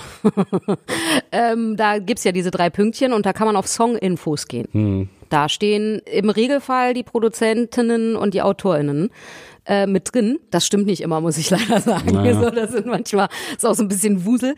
Aber grundsätzlich kann man, wenn es einen interessiert, da auch mal vorbeischauen und mal gucken, wer hat eigentlich an diesem Song mitgearbeitet. Vielleicht gründe ich irgendwann mal so eine I M D B für Musik und lass mich dann von irgendwie Spotify oder Amazon kaufen, siehst du? So, Zack. So. Tack, Businessmodell. Genau, Kapitalisten-Schwein. So, da haben wir's. Ach, wer ist das nicht von uns, ne? Ja, also. Ihr Lieben, hier ist Joel von Digital Kompakt, und Jen Bender kann mit Worten ja wirklich unglaublich toll umgehen und sie zu großartigen Songtexten verweben. Und überhaupt ist Sprache ja ein super wichtiges Medium für uns, und wenn du Lust hast, dich auch mal in einer neuen Sprache zu versuchen, habe ich einen Tipp für dich, und zwar unseren Partner Bubble. Bubble ist eine Sprachlern-App, mit der du Sprachen wie Französisch, Italienisch, Spanisch, Russisch und noch zehn weitere Fremdsprachen lernen kannst, und du greifst dazu über eine eigene App auf professionell erstellte Kurse zu und erhältst praktische Dialogübungen. Mithilfe einer feinen Spracherkennungsfunktion übst du dann gezielt das Sprechen und trainierst deine Aussprache, sodass du dich auch außerhalb der App selbstbewusst unterhalten kannst. Du kannst also jederzeit lernen, wie es zu dir passt, und hey, laut einer Yale-Studie verbessern zweiundneunzig Prozent der Bubble-Lernenden ihre Sprachkenntnisse in nur zwei Monaten. Also, wenn das für dich interessant ist, dann schau die Bubble jetzt einfach mal selbst an. Mit dem Code A R T zwanzig zwanzig erhältst du einen sechs plus sechs Gutschein. Das heißt, du zahlst für sechs Monate und erhältst zusätzlich bis einunddreißigsten zwölften zweitausendzwanzig weitere sechs Monate deines neuen Bubble-Abos geschenkt. Natürlich verlinke ich dir das auch in den Shownotes, und alle Sponsoren findest du immer auch auf unserer Sponsorenseite unter digitalkompakt.de slash Sponsoren. Das finde ich immer komisch bei Künstlern, äh, gerade aus dem linken Eck, wenn die alle mal so Kommerz ver- verurteilen, und in Wirklichkeit wünschen die sich das auch alle, auch so ein bisschen Erfolg, Sichtbarkeit, oder? Also naja, es ist halt immer die Frage, was defin- wie definierst du Erfolg, ne? Für den einen ist es irgendwie Applaus von maximal vielen, und von den anderen ist es Applaus von ganz bestimmten, so, mhm. ja? Und da will ich auch gar nicht von Quantität versus Qualität sprechen, sondern es ist halt einfach eine andere Herangehensweise. Eine Sichtweise, ja. Wenn dein Erfolg ist, dass du äh, im süddeutschen Feuilleton gefeiert wirst und dann irgendwie ein paar ausgewählte Menschen zu deinem Konzert kommen, so, dann ist das dein Erfolg. Und wenn jemand anders sagt, ich will den Kick, ich will den, den, den Adrenalinstoß, wenn zwanzigtausend Leute mit mir zusammen singen, dann ist das sein oder ihr Erfolg. Ja, es so. Hat ja manchmal einen gewissen Charme. Also ich weiß, als Jan Müller von Tocotronic hier bei uns war, äh, hat er irgendwie auch erzählt, dass es in seiner Branche so schwierig ist. Kommerz, das ist so ein Wort, was ganz übel anhaftet. Das ist so neunziger. Das ist, Kommerz ist so neunziger. Es ist so. Und dann hat er aber erzählt, er findet total geil, wenn ihn Coca-Cola sponsert, wo ich dachte, das ist, glaube ich, die kommerziellste Firma, die es gibt. Ja? Das hat er nicht so ernst gemeint. Das war Ironie, oder? Ich bin mir da auch nicht so sicher. Ja, aber bestimmt. Jan ist ja natürlich auch ein Typ, der, also da muss man dazu sagen, dass die ganze Hamburger Szenerie, Hamburger Schule und so, das ist nochmal drei Nummern härter als jegliche andere Independent-Szenerie. Also da, da ist jede Art von kommerziellem Erfolg ein Wahnsinnsmakel gewesen. Ja. Na und trotzdem also, schauen sie dann alle zu Tocotronic hoch, ja, ne? Klar, die dann halt klar. irgendwie die Läden voll machen. Also ich, ich dieses, dieses, äh, dieses äh, Spitze des Eisberges. Ja, richtig. Dieses Paradoxe und dieses Widersprüchliche, wie sie ja äh, wahrscheinlich das, was sie jeder Mensch, weil er einfach Mensch ist oder Menschin, in sich trägt. Das wird natürlich dann bei solchen, ich sag mal, in der Unterhaltungswelt nochmal so sichtbar. Ne? Also ich mache das alles nur für mich und ich brauche auch kein Publikum. Und dann sage ich, na ja, aber ab dem Moment, wo du es deiner Mama zeigst, brauchst du Reaktion.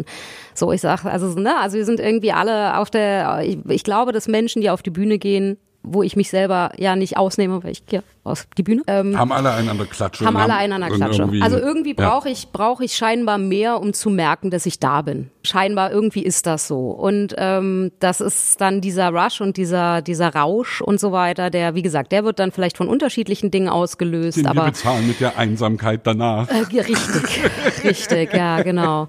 So, also das ich, also jeder, der mir sagt, der macht das nur für sich und das aber anderen zeigt, da sage ich, na ja, also ich glaube, wenn wir jetzt da nochmal mit deinem Therapeuten drüber reden, da kommen nochmal ganz andere Sachen bei raus. So, ja? Es, glaub, es war halt auch so innen und es klingt so toll, es ist so künstlerisch, es ist so Avantgarde und so, ja, es ist so irgendwie und sich ja, dem also, Kapitalismus versperren und so, natürlich ist es, aber es ist halt, mein Gott, ey, wir sind alle total, also wir leben hier an einem wahnsinnig privilegierten Ort, zu einer wahnsinnig privilegierten Zeit und das ist alles vor allen Dingen privilegiert, weil dieser Kapitalismus so ist, wie er ist. Wir können uns dem nicht so einfach entziehen, wir können ihn verurteilen, das ist total richtig, aber dann muss ich sagen, Leute, stellt nie wieder in ein Mercedes-Taxi ein. Dann wird's auch schwierig zu sagen, dann stellt halt keine Rechnung nach dem Konzert, dann nehmt halt kein Geld für Tickets, dann weißt du so, dann naja, also was ist denn naja. los? Der, aber wie gesagt, der Widerspruch in allen von uns, ich glaube, wir können es einfach nur ja so, so gut, gut machen, wie es uns möglich ist und schwierig finde ich es aber dann, wenn andere für ihren Weg so unglimpflich verurteilt werden. Ja, weil jo. sich jemand entscheidet, ich möchte maximal viele Menschen erreichen, dann zu sagen, dann bist du ein Scheißmensch. Das, das reflektiert Jan das übrigens extrem auch so. Das ja. ist von oben nach unten treten. Das ja. ist so die geistige Elite, so, ja. ne, die so, das ist, das finde ich irgendwie hässlich, mag mhm. ich nicht, bäh. Mhm.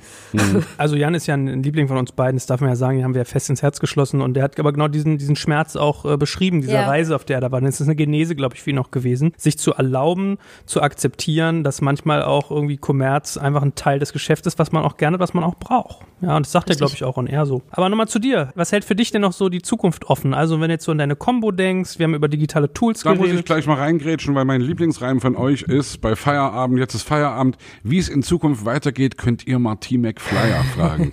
Das ist mein Lieblingsreim von euch, ehrlich. Das finde ich so schlau und finde ich so, so witzig und so klug.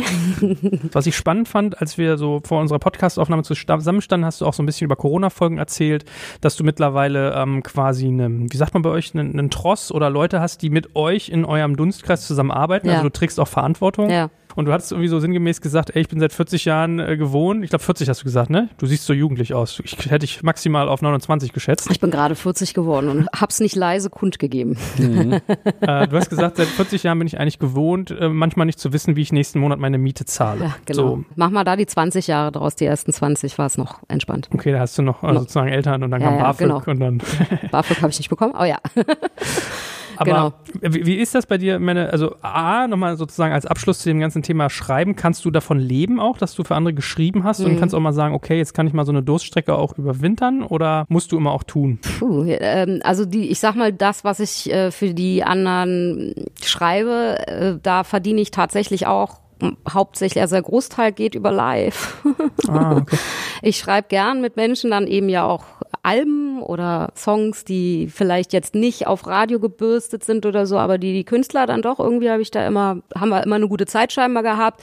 Die werden viel live gespielt, so die Sachen, die ich mit den Leuten mache. Das äh, wird nächstes Jahr sagen, eine andere Abrechnung, so definitiv. Mal gucken. Aber ich ja. mache auch andere Sachen und viele kleine Brötchen ergeben am Ende ein Brot. Und aber wie gesagt, wenn nicht da, also es ist tatsächlich, ich mache mir da jetzt nicht so wahnsinnig viel äh, Gedanken permanent drum, weil erstmal kriegt man wahnsinnig schlechte Laune und die kann ich irgendwie bei dem, was ich mache, nur bedingt gebrauchen. aber ich kann es ja eh nicht. Also das ist halt das Ding, immer wenn ich versucht habe, irgendwie zu kontrollieren und und zu zu strukturieren und zu planen, lief eh alles anders. Und äh, das Einzige, was dann passiert ist, wenn ich mit gewissen, also mit so ganz bestimmten Erwartungen in eine vermeintliche Zukunft gestartet bin, dass so dieser Scheuklappenblick, es ist so wahnsinnig geradeaus, der Weg ist so, oder? Es ist so Google Maps, der ist so vorgegeben. Und ich glaube, dass ich einfach immer wieder dann auch Dinge verpasst habe, die vielleicht gar nicht in meinem Kosmos stattgefunden haben. Und ich glaube, der Anspruch daran, sich dem zu öffnen und angstfrei zu sein, das ist utopisch.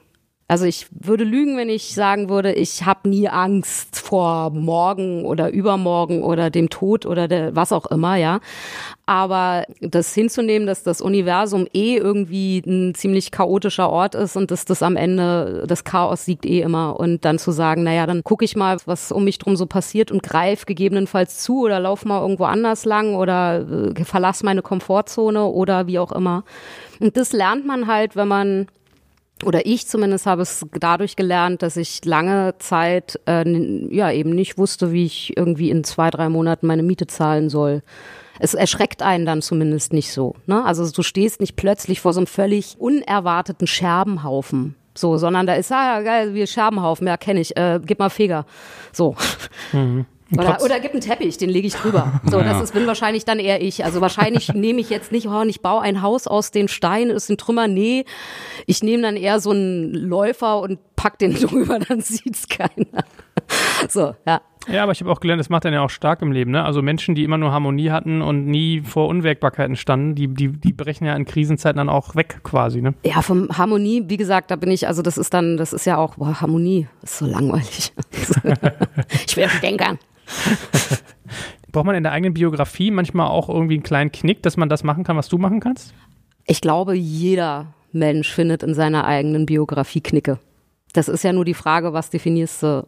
Ja, ist die Frage, ist es ein Knick oder ist es so ein richtiges Eselsohr? So, wie auch ne? immer. Ich glaube, das ist ja, mein Gott, was für den einen ist, ich hatte irgendwie jahrelang nichts zu fressen oder so, ist für den anderen immer noch purer Luxus, ja, je nachdem, wo du bist. Und, mhm. und der Dritte musste seine siebte Yacht verkaufen, weil irgendwie eine Aktie flöten ein gegangen Stress, ist. Ja. Genau, und da sagen wir jetzt hier so, oh Gott, das ist ein Stress. Aber ich, ne, also ich gehe davon aus, Mann, im Zweifel hast du dich irgendwann mal total doll mit deiner Schwester gestritten oder was, ja, und das hat dich völlig fertig gemacht. So, das ist ja Schmerz und Unsicherheit vor allem. Und ich denke, Angst, so, und das ist Angst, ist ja vor allem dieses wackelige, auf wackeligen Beinen stehen und zu merken, scheiße, ich habe das Universum nicht unter Kontrolle.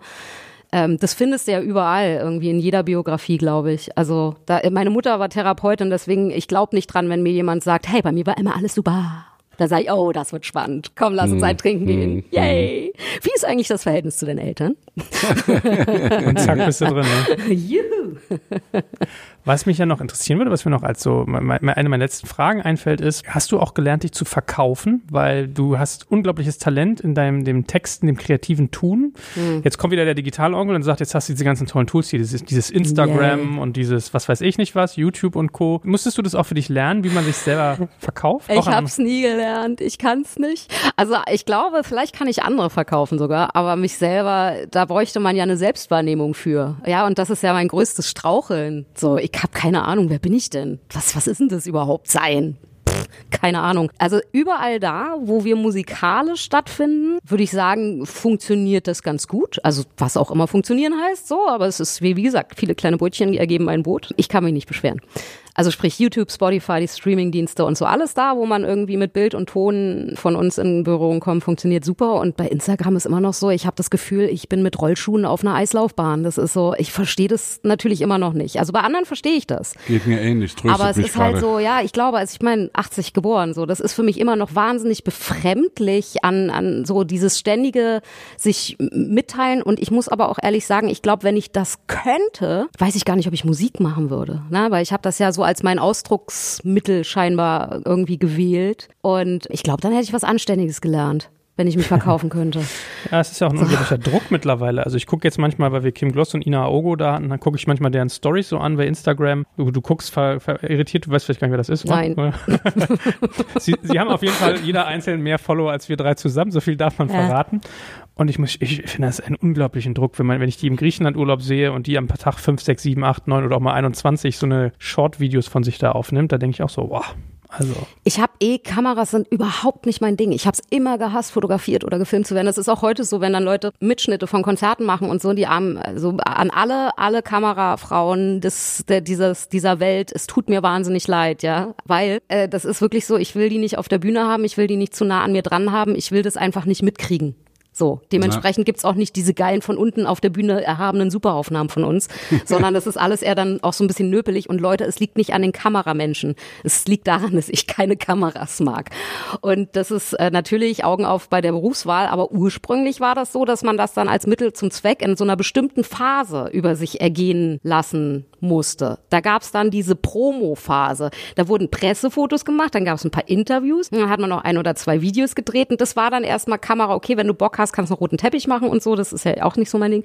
Und das war's dann. Und jetzt ist halt permanent, permanent sind diese Linsen überall und so. Und ich merke immer schon richtig, wie ich dann auch, wenn man mit Freunden zusammensitzt und dann irgendwie so und ich so, eine Linse geht an. So, das ist. Und wir haben dich heute gleich dreimal fotografiert. Ja, genau. Also ich glaube, ich löse das professionell, aber ich, also langsam entspanne ich mich dabei. Manchmal macht's Spaß und wir haben halt gesagt, ey, immer wenn es irgendwie dann mal Spaß macht, kurz was mitzuteilen oder so, oder jetzt lachen wir gerade zu zweit, lass doch mal ein paar Leute mitlachen. Und ich glaube, also unsere Followerzahl ist echt äh, überschaubar, aber ich habe gelernt, wir sind Mikroinfluencer. Das heißt, die Leute, ja, die uns folgen, sind echt und die sind auch wirklich dabei und es gibt auch Austausch und das ist ja auch das Ding. Ich bin halt, ich kann halt nicht weg. lesen, wenn die irgendwie reagieren und machen oder so. Also ich lese mir bei YouTube und so keine Kommentare durch. Das bin ich nicht. Das macht der Raffi bei uns. Aber dann, wenn ich dann so ein Foto oder irgendwas mache und so und dann sind da so nette Menschen und die sagen so nette Sachen, dann will ich ja auch was zurücksagen und zumindest mal klar machen, dass ich es gesehen habe. Also gucke ich es mir auch an.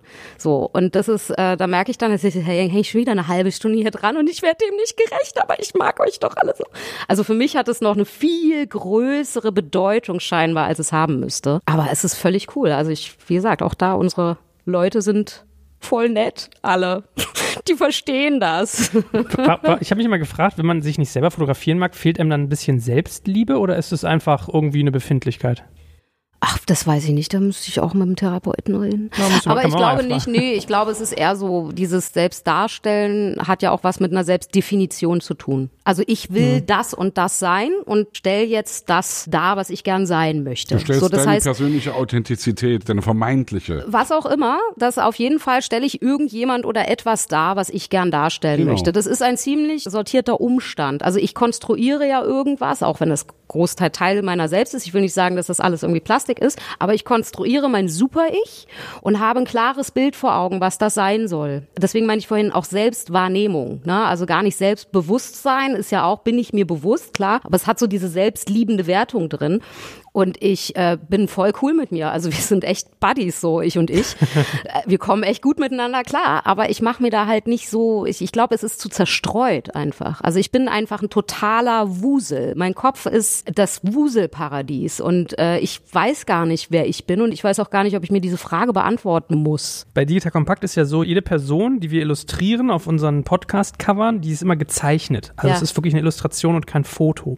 Es hat einerseits den Charme, wir müssen nie auf Bildrechte achten, weil es sozusagen künstlerisch verändert ist und es ist auch alles gleich, also du hast nicht so Farbwert ist unterschiedlich oder oder. Ich habe ganz oft gesehen, du hast bei manchen Leuten Grottenfotos, lässt sie illustrieren und sie sehen genial aus und bei manchen genau umgekehrt. Und ich bin zum Beispiel einer der Umgekehrten.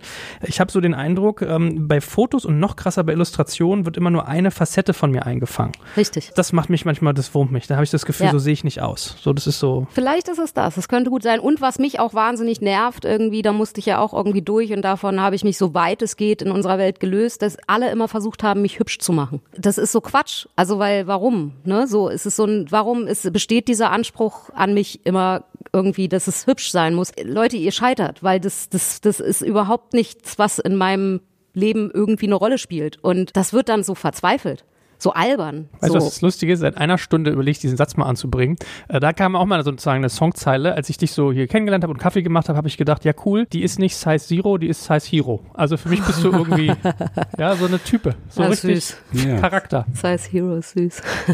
Ja, so viel mal zu meinem äh, künstlerischen Beitrag heute. Das ist süß, ja. Ja, ich glaube, ich habe, äh, das ist eben dieses Ding mit der Selbstfindung. Also irgendwie so dieses, ähm, ich hatte halt auch immer, ich weiß nicht, ich habe immer viel Liebe abbekommen und viel gutes Feedback und so und äh, dann konnte ich das auch alles so rollen lassen und ich glaube aber auch, mein Wuselhirn macht sich an ganz vielen Stellen, versteht diese Gedanken gar nicht, die da reingehen. Also das ist so, ich verstehe es dann und nicht, weil ich es doof finde, sondern weil das mein Gehirn einfach nicht hinkriegt. Und manchmal fange ich dann an, mir auch so logische Fragen zu stellen. Also das Thema High Heels zum Beispiel. Die Dinger tun weh, die sind scheiße für die Orthopädie. Und wenn man dann mal ganz genau hinguckt, ja, so was das eigentlich ist, dann, also ich fange plötzlich an, das so logisch alles zu sehen. Und dann frage ich mich, und ich finde, mein Lieblingsspiel ist das Äffchenspiel, nenne ich das. Was, wie würde ich das finden, wenn ich so auf, auf ähm, irgendwie so ein lustiges äh, Filmchen geschickt kriege, wo so eine Äffchen-Kommunikation genau das gerade macht, also sich zum Beispiel das Gesicht anmalt oder so, ne, und dann kriegt das alles, es wird alles immer absurder. Echt, wirklich, ja. Aber auch so süß. Also ich verurteile das auch nicht bei anderen oder so. Ich habe nur irgendwann gemerkt, mir fehlt der emotionale Bezug dazu, so, und das erfüllt mich nicht. Deswegen finde ich es trotzdem manchmal klasse, wenn ein Mensch mit so einer stilsicheren Eleganz irgendwie so bestimmte Klischees erfüllt, so, ne, und das dann aber auch so nailt und so auf den Punkt, dass ich bin so hilflos in diesem ganzen Bereich. Sobald ich Lippenstift drauf habe, denke ich so, das irgendwie, also, und dann gucke ich in den Spiegel und denke, ah, wie siehst du denn aus?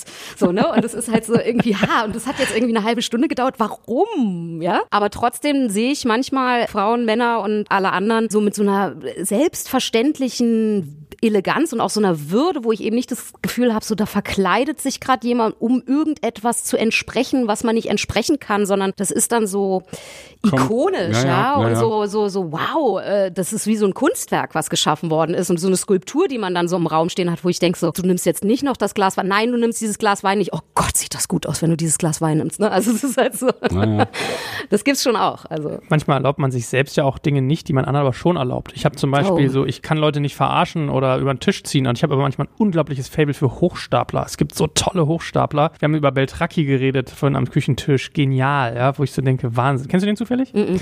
Der hat Bilder gefälscht. Gibt es eine Doku Ach zu. Gott, ja, ja, okay, der. Unfassbar ja. toll. Ja, dieser oder? Mit den langen grauen Haaren genau. und seiner Frau, die da irgendwie auf dem Dachboden, ja, ja, klar. Ja, oder auch hier Frank Abagnale von Catch Me If You Can. Da denke ich, super, aber das würde ich ja, mir selber geil. nie erlauben. Ja? Geil, ja, so, naja, so, so Leute, die in so, so, so super intensiv so Rollen annehmen. Also eben gar nicht in Rollen schlüpfen, sondern die so annehmen. Ne? Ja. Das macht ja eh, also auch einen guten Schauspieler, glaube ich, aus. Ich, also ich konsumiere sowas ja nur, hab ja damit nichts zu tun. Aber das ist, und das gibt's ja auch unter Musikern oder Künstlern oder so. Und da sind wir eben bei guten Interpreten. Auch wieder. Ein guter Interpret, der ist das, ja, so von vorne bis hinten, unantastbar, mit allem, was auf die Bühne gebracht wird. Da kann man sagen, das ist ja nur Schauspiel, ist nicht authentisch. Sag ich, nee, das ist ein Kunsthandwerk. Also da etwas so überzeugt zu sein für fünfundvierzig Minuten oder zwei bis zweieinhalb Stunden. Selbstdarstellung ist schon auch, will gelernt sein. Aber du verstellst dich ja auch nicht, wenn hab du ich auch auf die Bühne gedacht. gehst. Also ich kann ehrlich sagen, ich habe keine Rolle. Also, also mhm. ich, ich bin irgendwie ich und, und auch auf der Bühne. Und das ist manchmal ein bisschen doof.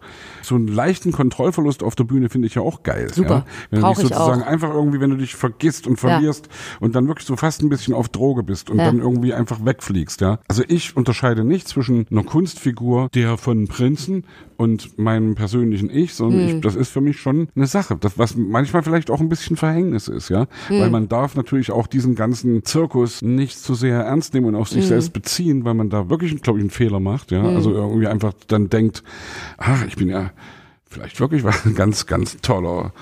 Gut, das, Echt, ist, ja? das ist der Moment, wo Menschen manchmal durchdrehen, aber die werden ja dann auch so, also in ihrem Absturz, wenn, wenn man dann so Künstler in ihrem Absturz beobachtet, ne, das ist ja auch was, was so ein bisschen ergötzt, so. Naja. Das sind ja meistens dann Menschen, die genau daran zerbrechen, weil das bietet natürlich auch einen wunderbaren Nährboden für Süchte. Oder so, ne? Ja, das härteste Beispiel ist Kurt Cobain. Also ja, der, der sich genau. Und dann, dann wird er aber der Held, weil er ständig auf Fero war und äh, sich irgendwie seine Steinschore Papier gespielt hat und sich dann irgendwie die Birne wegballert. Also ich weiß gar nicht, wäre er so ein Held dieser verzweifelten, ist, depressiven ja. Grunge-Bewegung geworden, wenn er dem nicht so ein Ende gesetzt hat? Ich weiß es Wer nicht. Wer weiß, was er noch für Scheiß gemacht hätte. Er hätte bestimmt Werbung für McDonalds gemacht später noch. Nein, man weiß es wirklich nicht. Das ist man ja das, weiß es Das nicht. Ist ja immer das Ding, wenn, wenn, wenn du so, wenn, wenn du diesen Club siebenundzwanzig Leute, diese ganzen Amy Winehouse, äh, James Dean.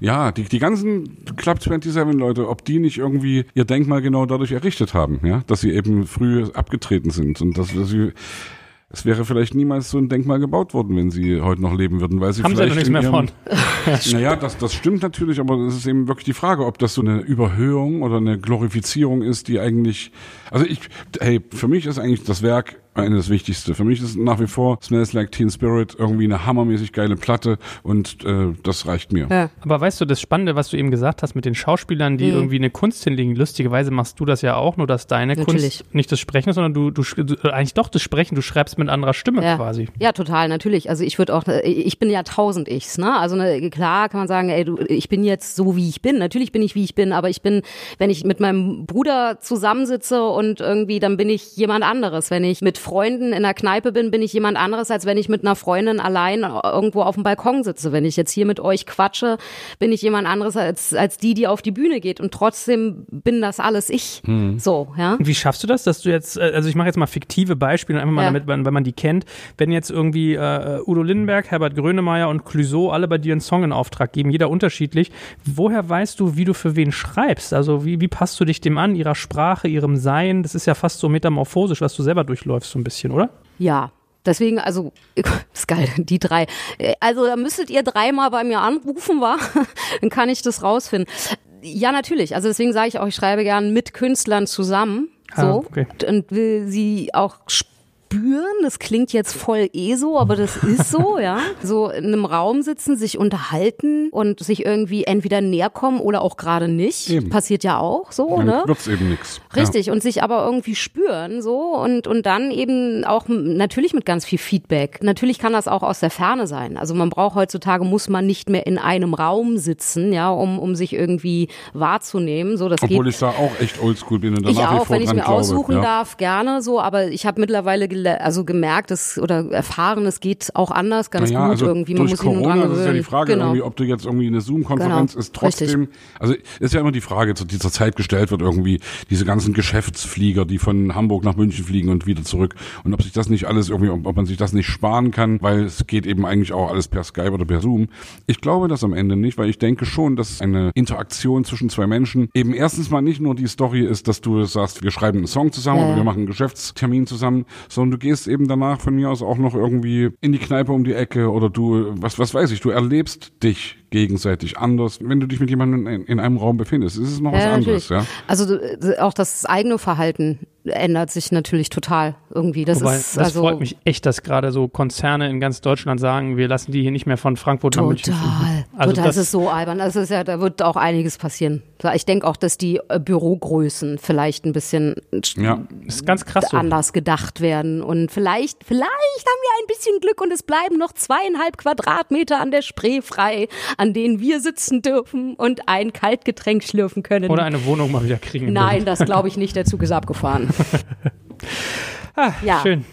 Jen, mit dir kann man ja wirklich äh, vom, von Pontius bis Polatius mit hohem Genuss über alles reden, wa? Sebastian? Spekulatius, ja, auf jeden Fall. Quatschen bis in die Unendlichkeit. Es hat viel, viel Spaß gemacht. Haben wir noch ja. irgendwas Lebens, Überlebenswichtiges von dir vergessen? Gibt es noch was, was du promoten möchtest? Man soll dir auf Instagram folgen, haben wir jetzt schon hier. Richtig, Großstadtgeflüster heißen wir und ähm, Diadem ist euer aktuelle, eure aktuelle Single, glaube ich. Richtig, ja? Wir haben aktuell, also ich wir haben noch mal ein Mein Diadem. Genau, ich will jetzt mein Diadem. Genau die. Ja. Die sollten wir eigentlich, wollten wir eigentlich zur Tour rausbringen, noch ein Video, das wäre jetzt, ist jetzt sozusagen die letzte Auskopplung von unserem Album Trips und Tricks, was letzten Sommer erschienen ist und ihr überall hören könnt. Und damit meine Couch ist übrigens auch ein, eins meiner Favorites. Den fühle ich auch, ja, ja. Ich liebe den fühle ich immer wieder. Couch. Hm.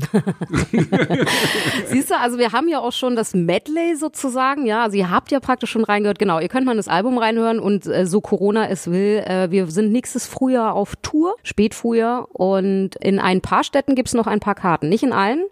Wobei auch da weiß ich ja nicht, was da noch passiert. Also ich habe total, ja, ha, na sicher das. Ich habe total Hemmungen tatsächlich, das ist neu für die Tour zu werben. Das ist im Moment in den letzten Wochen und Monaten das Allerschrägste, weil normalerweise ist das immer so von Vorfreude geballert in mir drin alles, dass ich eigentlich immer nicht davon aufhöre. Ja, übrigens, wir fahren auf Tour und hier und da poste ich dann auch gerne mal was. Ey, übrigens, wir fahren auf Tour, ey, kommt ihr auch und so. Ich freue mich da einfach und will, dass das alle hören und sich jeder entscheiden kann dafür oder dagegen. Und im Moment ist das echt mit angezogener Handbremse, aber ich traue mich trotzdem. Wir fahren auf Tour und wenn wir auf Tour fahren dürfen, wäre es schön, wenn ihr vorbeikommt. Genau, und wenn ihr im Frühjahr nicht auf Tour fahrt, dann fahrt ihr auf ja. jeden Fall irgendwann später wir fahren auf, Tour. auf Tour. Und wir fahren auch wieder auf Tour, weil wir lieben es, draußen rum zu Lärm zu machen und irgendwie mit dem Arsch zu wackeln. Dafür auf der machen Bühne. Wir das ja genau. auch. Wie sagt dein Freund Udo immer dazu? Tourlaub. Wir machen Tourlaub. Oh, ja. Ja, das ist geil. Das ist Urlaub. Ja. So, wir machen jetzt auch ein bisschen Urlaub für heute. Vielen, vielen, vielen Dank. Es hat hey, sehr viel Jen. Spaß gemacht. Mir auch. Hammergeil. Dankeschön. Dankeschön. Tschüss.